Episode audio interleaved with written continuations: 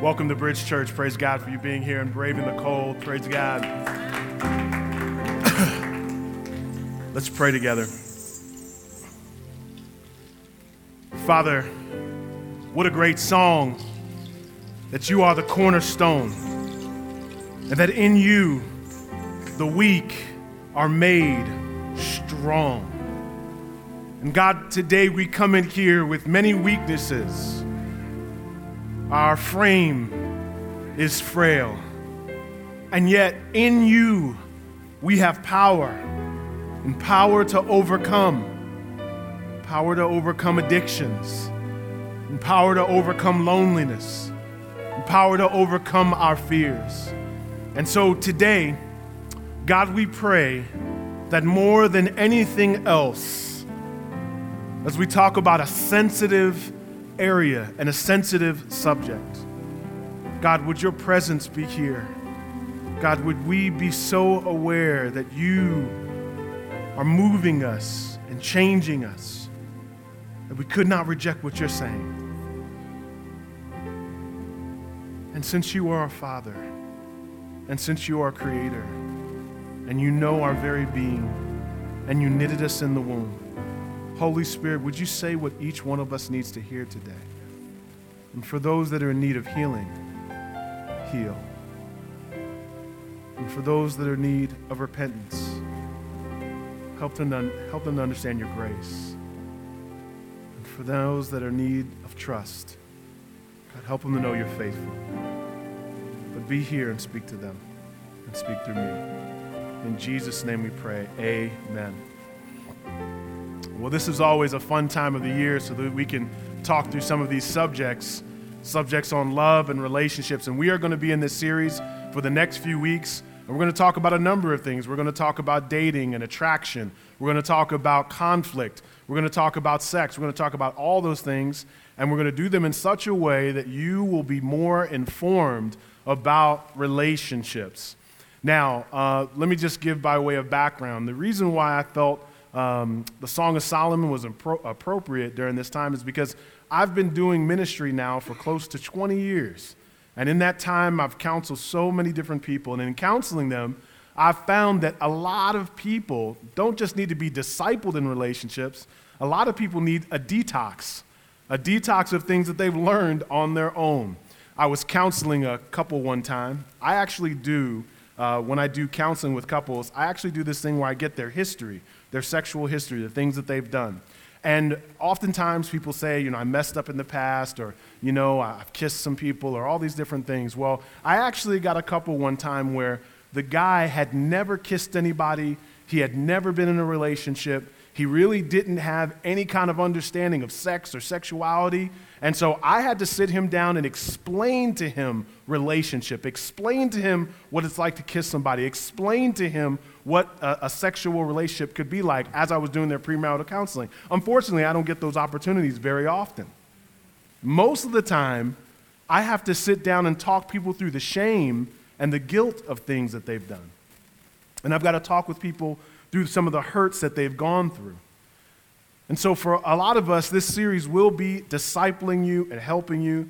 But for some of you, this will be a detox from things that you've heard, things that you've seen, and things that you possibly have even done. When I was growing up, my parents, they tried their best, like other people, tried their best to be able to de- raise me up in the admonition of the Lord. And for some reason, talking about relationships and sex was very difficult for them. My mom, bless her heart, you know, I can remember one time we were about to go down south. We were about to go down to Mississippi, and uh, I was 14, and being I was 14, I looked a little bit older. And I remember my mom sat me down, and we were going to have the sex talk. But the crazy thing was is that we did everything but talk about sex. So we, we sat down, and my mom was like, um, you know, um, you're getting older, baby. And I was like, yeah. She said, and you're about to go down south. I said, Yeah. And she says, And people are wanna, gonna wanna do things with you. And I said, Yeah, yeah. And she said, You don't have to do those things. and I was like, Okay. And she was like, All right. Do you have any questions? And in my head, I'm like, what did we talk about? And it's so weird because the world has no problem talking about this subject at all. So I'm getting into situations every week. And I've got my mom over here, and in my mind, it's like a microphone. I got my mom over here, like, um, baby, we, and then I got the world like, shake it like a salt, shake it, shake it, shake it, shake it, you know, all up in my brain. I was very informed by the world. No, and I mean that, I mean that seriously in the sense that they, um, it, has been said that um, musicians are the philosophers of our day. Right? So there was a time when Aristotle and Plato were people that you would follow for a way of life. But now, musicians and the words they say actually inform people, and we hear it so much that we actually start living those things out because some information is better than no information. And so, um, you know, if they're philosophers growing up, if I was in a situation where I saw a girl that looked really good, I learned not to trust her because the philosophers Bell Biv DeVoe told me, you never trust a big butt and a smile. Because that girl is poison, okay? You know, uh, the philosopher, great philosopher Robert Kelly told me if I was ever in a situation and I was feeling bothered emotionally and I wanted to get with a girl and I was struggling whether or not this was right to do, he said, if your mind is telling you no, but your body is telling you, yeah, it has. Even if you don't want to hurt nobody, there's something you should confess. I don't see nothing wrong with a little bump and grind. You know, I remember, um, I remember uh, Method Man, he had a song with Mary J., and, and you know, he said a one liner in there. He says, You don't need a ring to be my wife. And I remember, don't act like y'all don't know the song up in here. Y'all like, what? How can that be? I'm extra sanctified in church. But um, so it was crazy because I remember a guy saying that to a girl, like, you know what I'm saying? I, like, like Method said, you don't need a ring to be my wife. And, I, and even from that time, I remember guys started using the term wifey. And I can remember, I remember that happening. And now it's part of our vernacular, so much so that I've heard women be like, you know, I'm wifey. I'm like, you know, that's not a thing. like, that's not a thing. So, what we have is we have an uninformed culture just trying things out, listening to people their age. And the only thing, the only difference on the level of ignorance is just sound. It's just some beats and it's words put eloquently, but still filled with the same level of ignorance. Wouldn't it be good if we had a father sit us down and talk to us and tell us what things to guard against, tell us some wisdom to live by? Wouldn't that be good? And the good thing is that God, one of the primary attributes of God is a father, and that he gives us his word. So, here we have the book, uh, the Song of Solomon. The Song of Solomon is a book, um, it was considered so intense that Hebrew boys weren't able to even read this book to the age of 12 after their bar mitzvah. So it's a book that was intended to tell people about relationships. So if you have your Bible, I, I think Song of Solomon is a great place for us to start. All right? Song of Solomon, chapter 1. We're going to see a guy and a girl talk. Today we're going to deal with a little bit of attraction, what you look for. All right? Song of Solomon, chapter 1. It says, and this is the woman talking, let him, let his, let him kiss me with the kisses of his mouth, for your love is better than wine. Your anointing oils are fragrant and your name is oil poured out. Therefore, the virgins love you. It's so interesting. So, a lot of this, I'll have to unpack the meaning of it, but once I unpack it, you'll understand it. Understand this. When she first says, Let him kiss me with the kisses of your mouth, it's pretty evident what she's saying. I like that guy and I want to kiss him. It's a good looking guy. And I really like the way he looks. And so we all get that. Y'all don't need that interpreted. But she says, Oh, your love is better than wine. And then she says, Your anointing oils are fragrant. Your name is oil poured out. So you have to understand that at that time, taking a bath was not a normative thing because of the amount of water shortages they would have. So for someone's smell, it was normal to have a strong odor to you. Well, at this time, if you took a bath and you put on oils, the scent you would have would be strong. And there's a particular type of oil when she talks about the oil poured out. Um, they would take olives and press the olives down, and then that olive would be able to get um, oil out of it. And the first oil poured out would be the choice oil, the best oil. And what she says is, Your name is like choice oil. Your name is like a fragrance. You, you have character that people know about. When people bring up your name, it's like a scent that comes in the room and it makes everybody feel good. Wow, I'm attracted to the way he looks, but have you known about his name?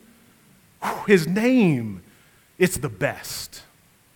You see, everybody's got social BO. Your name makes people do things. Your name makes people feel a certain way. And she's saying his, his name is powerful, his character is powerful. Character and reputation are two different things. Reputation is what you think you know about me. You guys know my reputation. My wife knows my character. She knows about me. She knows me inside and out. She sees me in my weaknesses. She sees me at home.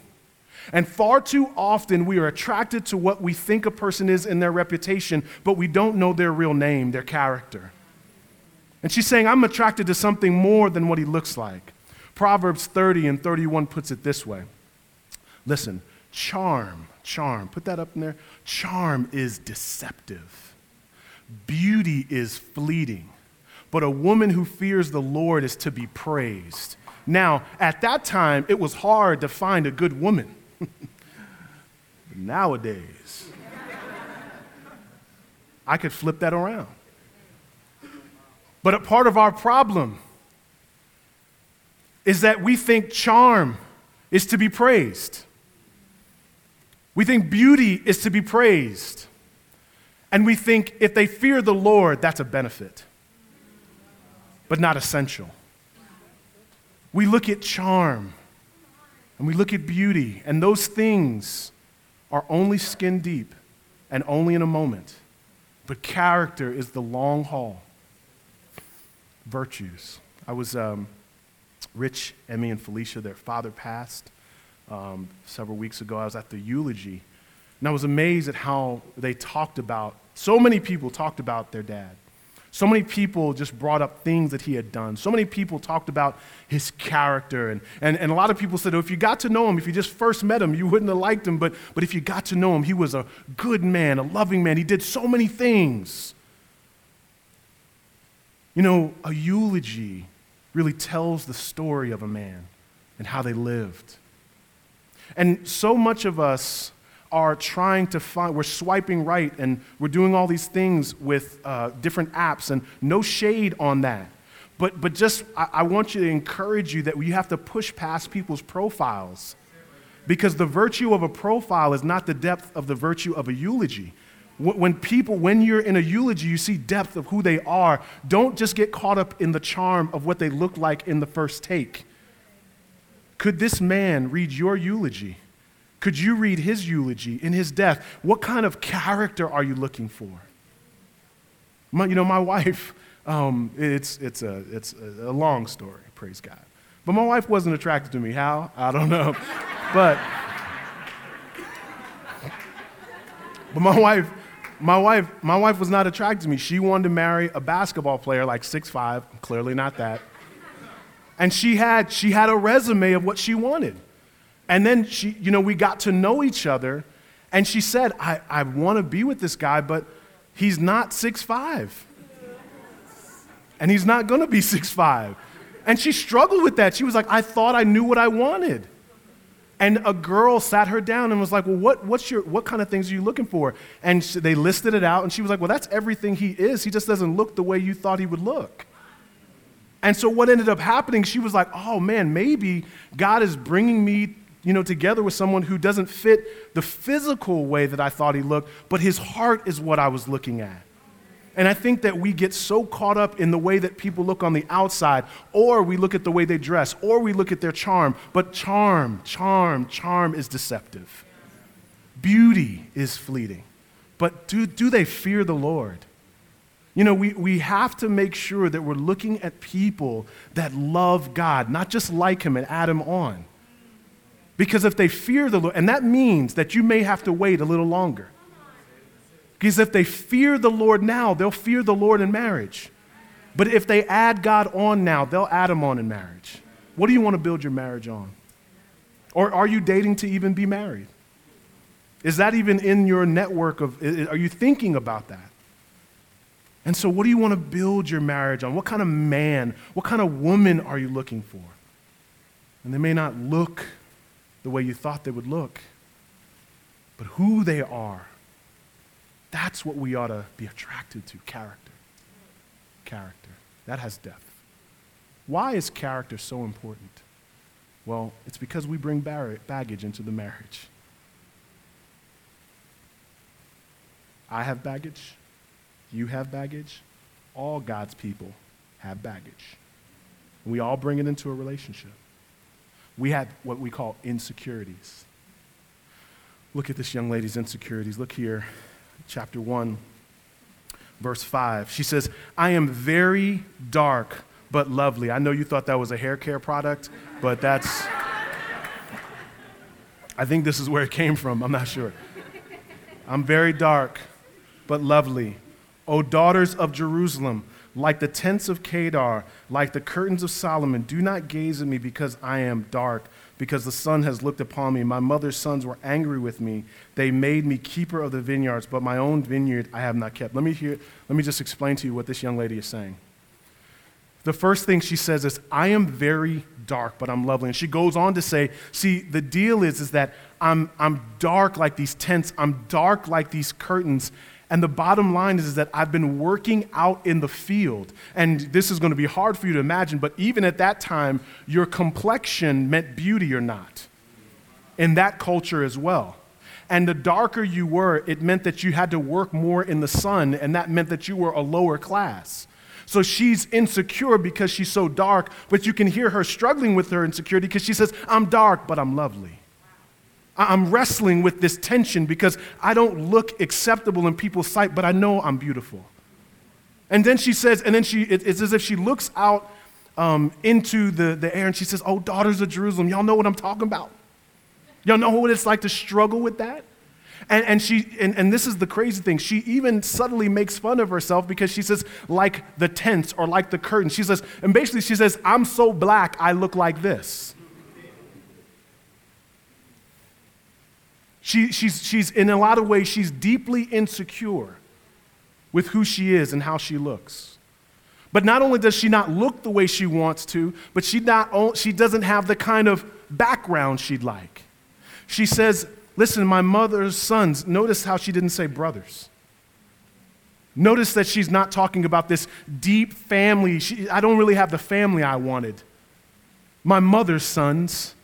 My mother's sons were angry with me and they made me, they didn't just have her keep the vineyard, I was the keeper of the vineyard. They gave me a role where they knew I'd have to be out in the field all day. I was in the vineyard all day and my own vineyard I haven't kept. You know what she's saying? I work all day, I'm in the sun all day. And when she talks about her own vineyard, she's talking about her body and the way she looks. I'm constantly working. I'm struggling out here. I'm dark but lovely. And who would be attracted to me? I can't even keep my own vineyard together. I want someone to love me, but I can't, I don't have time. I don't have time to just keep up with all the latest crazes. I'm working here. I don't have, and, no, and one thing that you'll look throughout this entire book, you never hear about her father. So she comes from a broken family. And so she's having to work harder because her family's broken. And what we see is that this woman is allowing him in to her insecurities. Many of you are so beautiful. You're so great. But I know if I press in, there's a broken road you come from. Your story is broken somewhere. And because you come from a broken road, I pray you don't have to find someone that you have to perform for. This is part of the dating problem. You put on that stuff, it's Valentine's, you get dressed up, and you start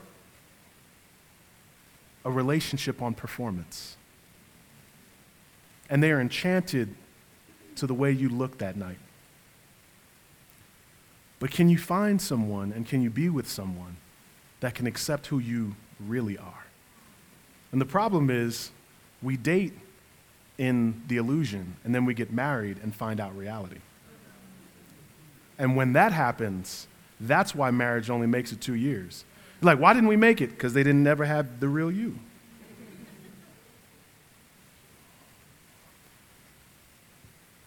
So, why is character important?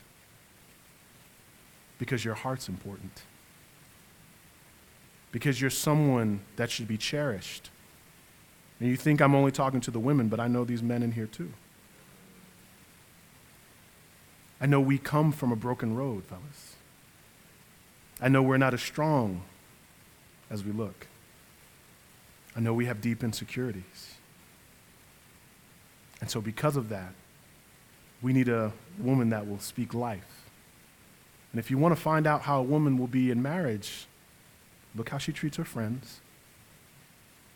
Look how she treats her family. Don't think they're going to do something different than they've done with other people. So, character is important because your heart's important. And you need someone that's going to be gentle with you when they find out the real you. So she comes from a broken road, and so do you.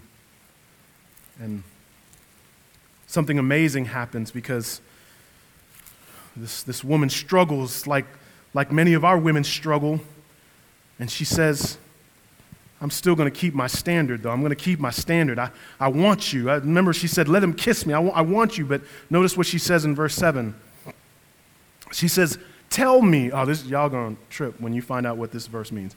Tell me Tell me, you whom my soul loves, where you pasture your flock. Just keep that right there. Tell, tell me where you pasture your flock, because I don't really know yet. Tell me where you pasture your flock. Where you make it lie down at noon. For why should I be like one who fails, veils herself beside the flocks of your companions? Okay, let me just break this down. There were women that were either prostitutes or women that just wanted sex with men so they would veil themselves and go over to where the men laid their flocks down. So, where all the guys were, they would kind of put on a veil that was tight enough to be noticed, and then the men would look at them and want to be with them. But what she says is, Where you lay your flock? Because I don't know. I don't go over there. You see, those veiled women, I don't want to be like a veiled woman that goes where all the guys are, and I don't want to have to go to where your flock is. In other words, I don't want to have to put myself in a position to give my body to you before you accept me. I don't want to be like those women. I have a standard that I want to keep. I don't want you to, I don't want you to have to accept my body before you accept who I am. And I have this standard. And she asked the question, why should I do that? Oh, because that's what we do. This is what, this is what relationships are about. That's, that's what you know. You got to check under the hood before you buy the car. You know what I'm saying? Kick the tires. That's what we do. But she says, well, but why? But, but, but why? If you love me, why do you need that? And she's wrestling with that. She's saying, but why? Here's something that it's lost in the culture. It's lost, and I get it. I get it. You know, my wife and I, we, we, we, before we got married, I had had, I had had sex. you know? And I struggled with, okay, I met Natasha, I loved her, I wanted to be with her, and I didn't want to mess it up. And I had had Christian relationships where we were like, we love the Lord, we go into church together, and then we're going, we're having sex after church. So I'm like, okay. And so now I was with Natasha, I'm like, how could I change this? How could I change this? So a buddy of mine was like, you know what, man, set the boundaries way back, you know, don't kiss. I was like, that's not of God. I don't. Is that in the Bible? Jesus. no, thank you. But what he said was, what he said was, James, your flesh is so strong that you need to put the boundaries way back so that you don't find yourself regretting the relationship you cherish. So I was like, okay, so we didn't, we didn't kiss. Now, I just want to give you just a thought about the flesh. We didn't kiss, but we hugged. Boy, we hugged like champions. I'm going to just tell you the flesh does not care. The flesh doesn't care about your commitments. Flesh does not care. The flesh, all the flesh wants is to do what it wants. It wants to do what it feels. And people say stuff like, well, this is what I feel. It's like, where's the verse that says, do what you feel? It's like in second hesitations. What you want to do is do, you don't want to do what you feel, you want to inform your feelings. So here's, I'm just going to just do, with, do this couple things. Um, never let intimacy exceed commitment. Never let intimacy exceed commitment. Marriage is the consummation of commitment. Therefore, it is the consummation of intimacy. Why give all of your heart to someone you're not sure is going to be there? There are people I know that would, if I say, um, Are y'all together? Like, we're kind of together, yeah. I said, Well, are you seriously committed? He's like, Yeah. Are you having sex? Mm hmm. I'm like, Okay. Would you share a bank account with that person? No. You crazy? I ain't sharing no money with them. I was like, So you understand what you're saying? You would share your body with them, but you won't share your money with them. And isn't it crazy what the world tells us to value more? I won't have a joint bank account, but I'll join my body with them. Because you can always take your money out, but you can't take away the consequences of being with that person. Now, uh, now let me just say, I, I had sex before I, I was with my wife. There's grace. There's tons of grace. But why go down that road? If you've heard these words today, why go down that road? There are so many benefits part of our challenge is that people say things when they get with someone they care for and they think they're going to be with them for however long. They always tell me, we're different. I just, no, James, you don't understand. We just feel and we just, you don't understand. And I'm like, okay, fine. I'm going to drop a megaton wisdom bomb on you right now. Are you ready? Are you ready? All right. Great, great crowd response. Um, if you want something different, like if you want what everyone has, then do what everyone does. But if you want something different, watch this, you have to do different things. And that's not even deep. That's not deep. If you want what everybody has, do what everybody does. But if you want something different, then you have to do different things. And, and this is what happens. People sit down and they go, Man, my relationship is different. I'm like, But you're doing what everybody else does. And you'll probably get what everybody else has. And the amount of people who are either still married after five years or happily married is in a significant minority. If you're not doing what other people are doing differently, then you're going to end up with the same results. So why not have a standard? Why not build the foundation of your marriage on a good father, on someone who's telling you good words, good words, good truth? one of the things that, um, so when I tell people that my wife and I didn't kiss, they act like we're aliens from outer space. And so I accept that. But then they're like, well, what was that like? And I was like, well, we just built a friendship. And we talked more. And we related more. And we connected more. And what ended up happening was we started to do in dating what you do all the time in marriage. Because marriage is about a friendship. Because if you, part of, I mean, I, I, know some kids are in here, but I just want to say this.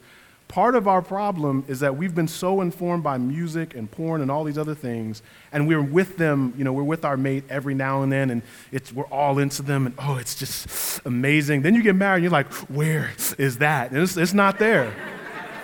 it's work. And what was, what you did in the flesh in dating, you now have to do in the spirit in marriage.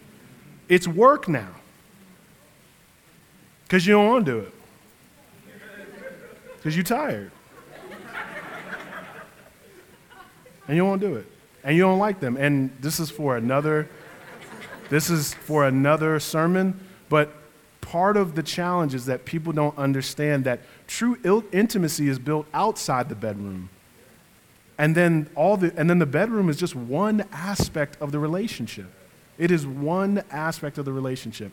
And it's so sad because you tell people in their day and they're like, mm-hmm, well, we want to try it and we, we want to figure it out.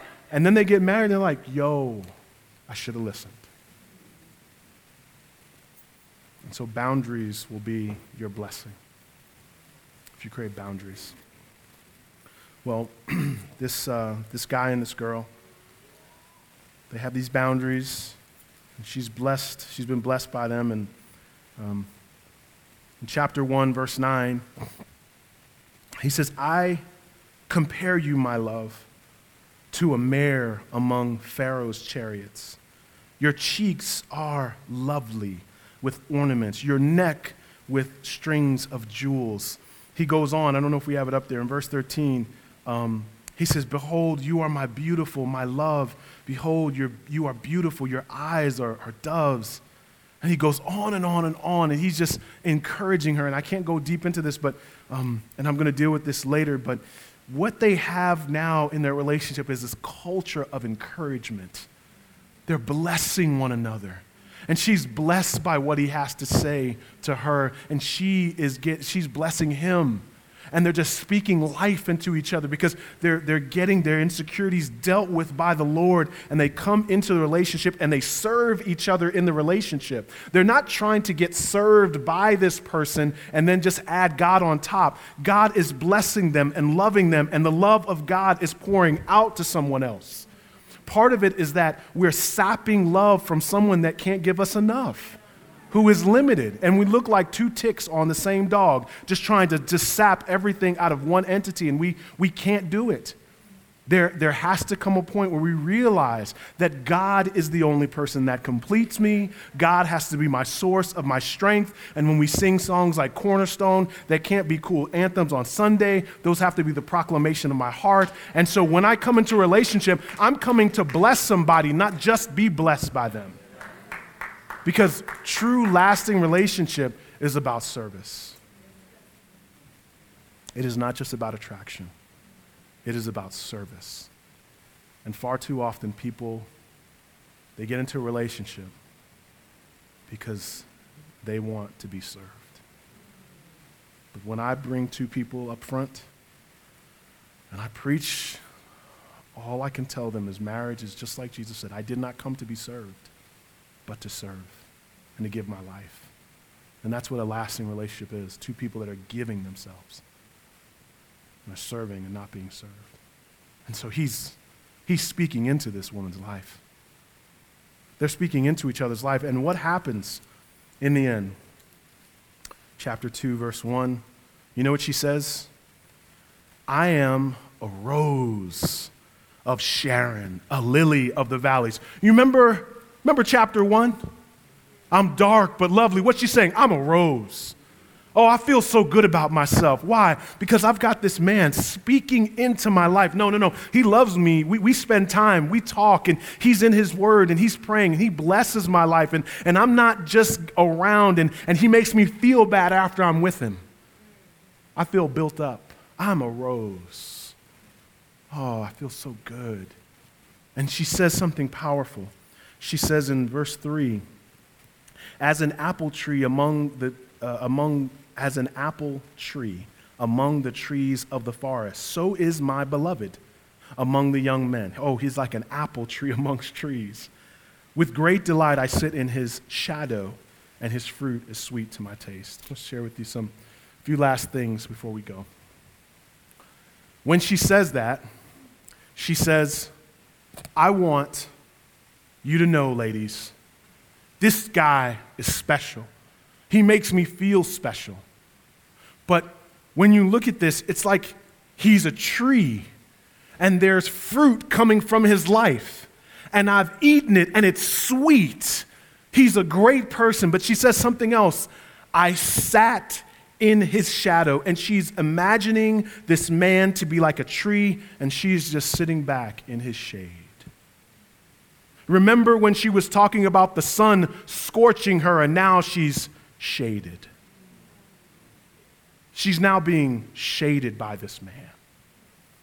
If I could just give a final word and thought. Whenever uh, I did, a, I did a, a relationship talk over at LIU, and I brought up gender roles, and you know the ninja stars came out. What the? You know all this. Is, I ain't submitting no man, and this is crazy. This is, whew, so it was a struggle, but um, okay, let's not use that term gender roles. I, I find it interesting that this is something that people are, are upset about because I think women feel, oh, I, I am not going to be subservient to a man and all these other things. And okay, but here's a thought.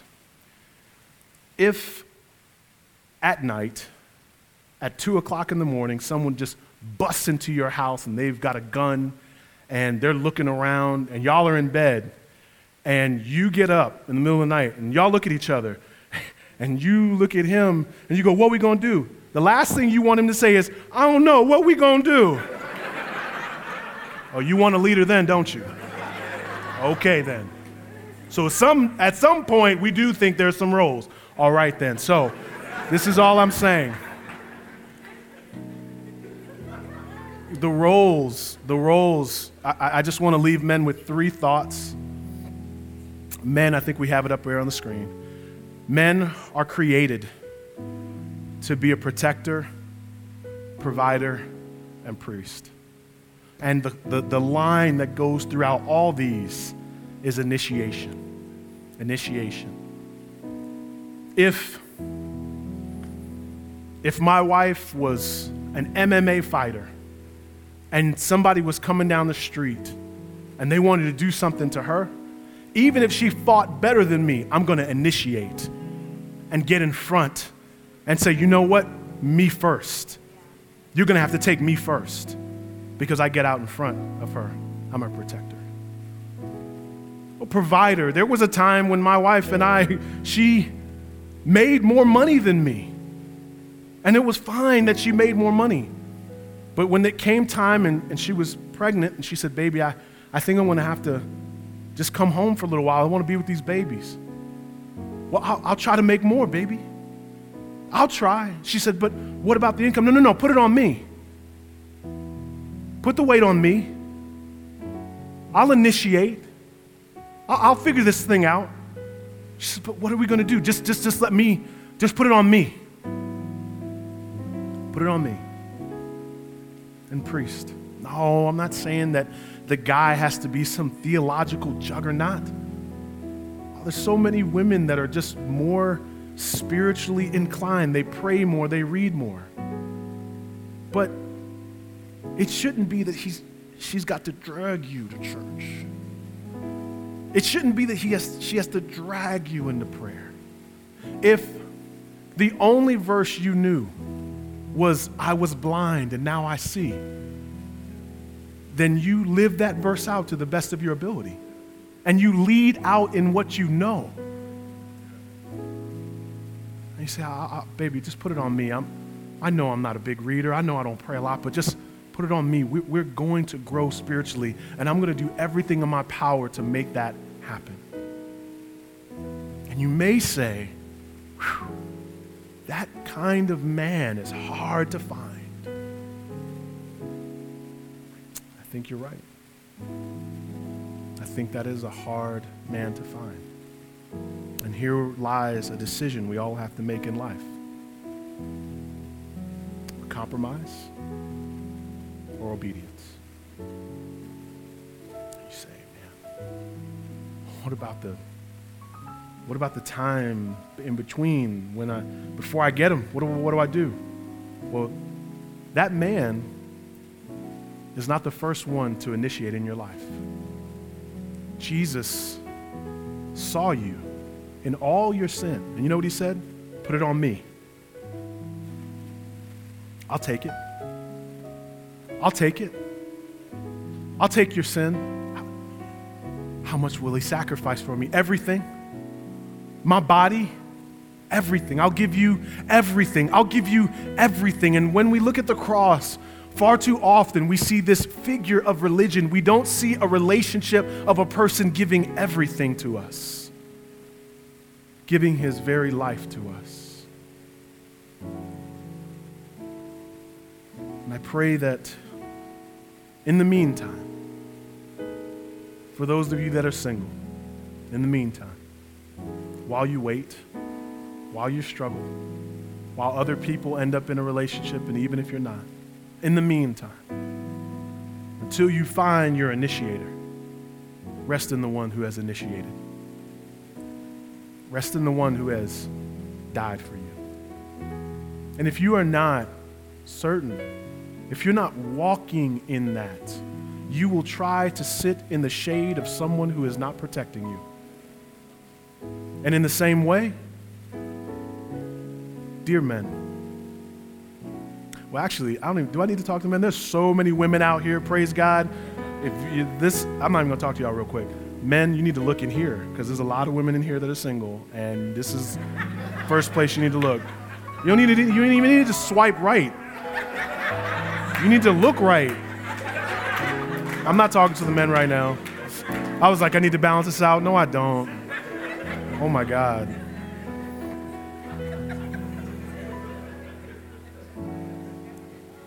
No, but I, it, it has been said that, um,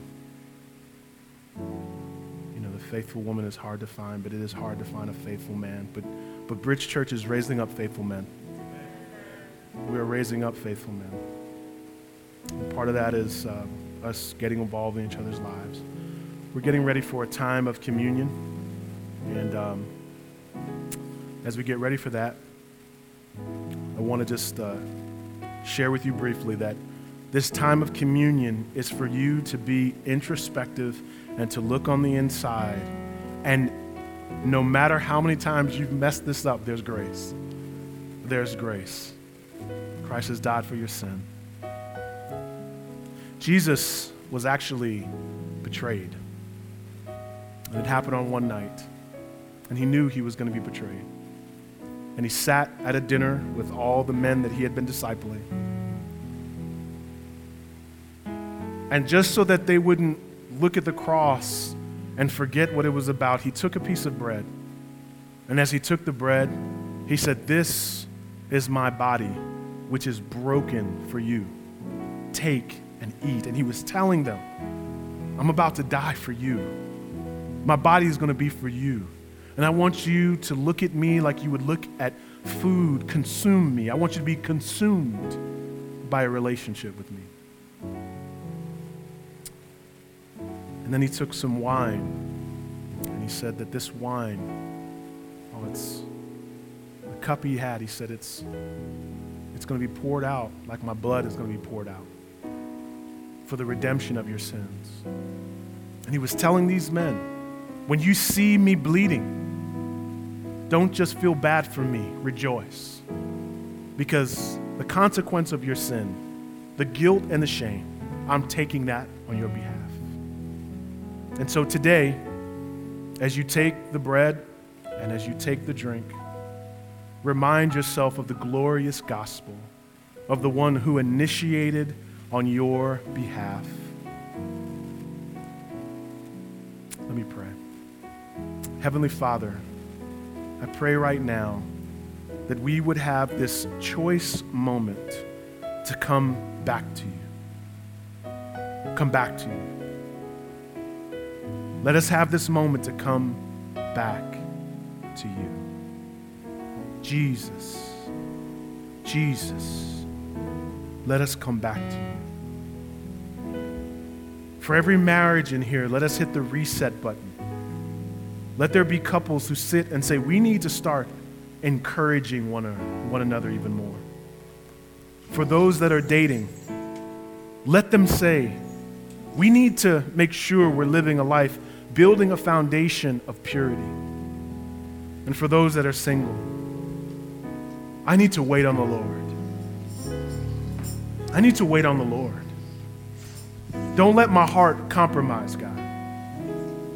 Let me be, as I eat this bread, let me eat this bread, showing a picture of how available you are to me. Let me consume you and not be consumed by this culture.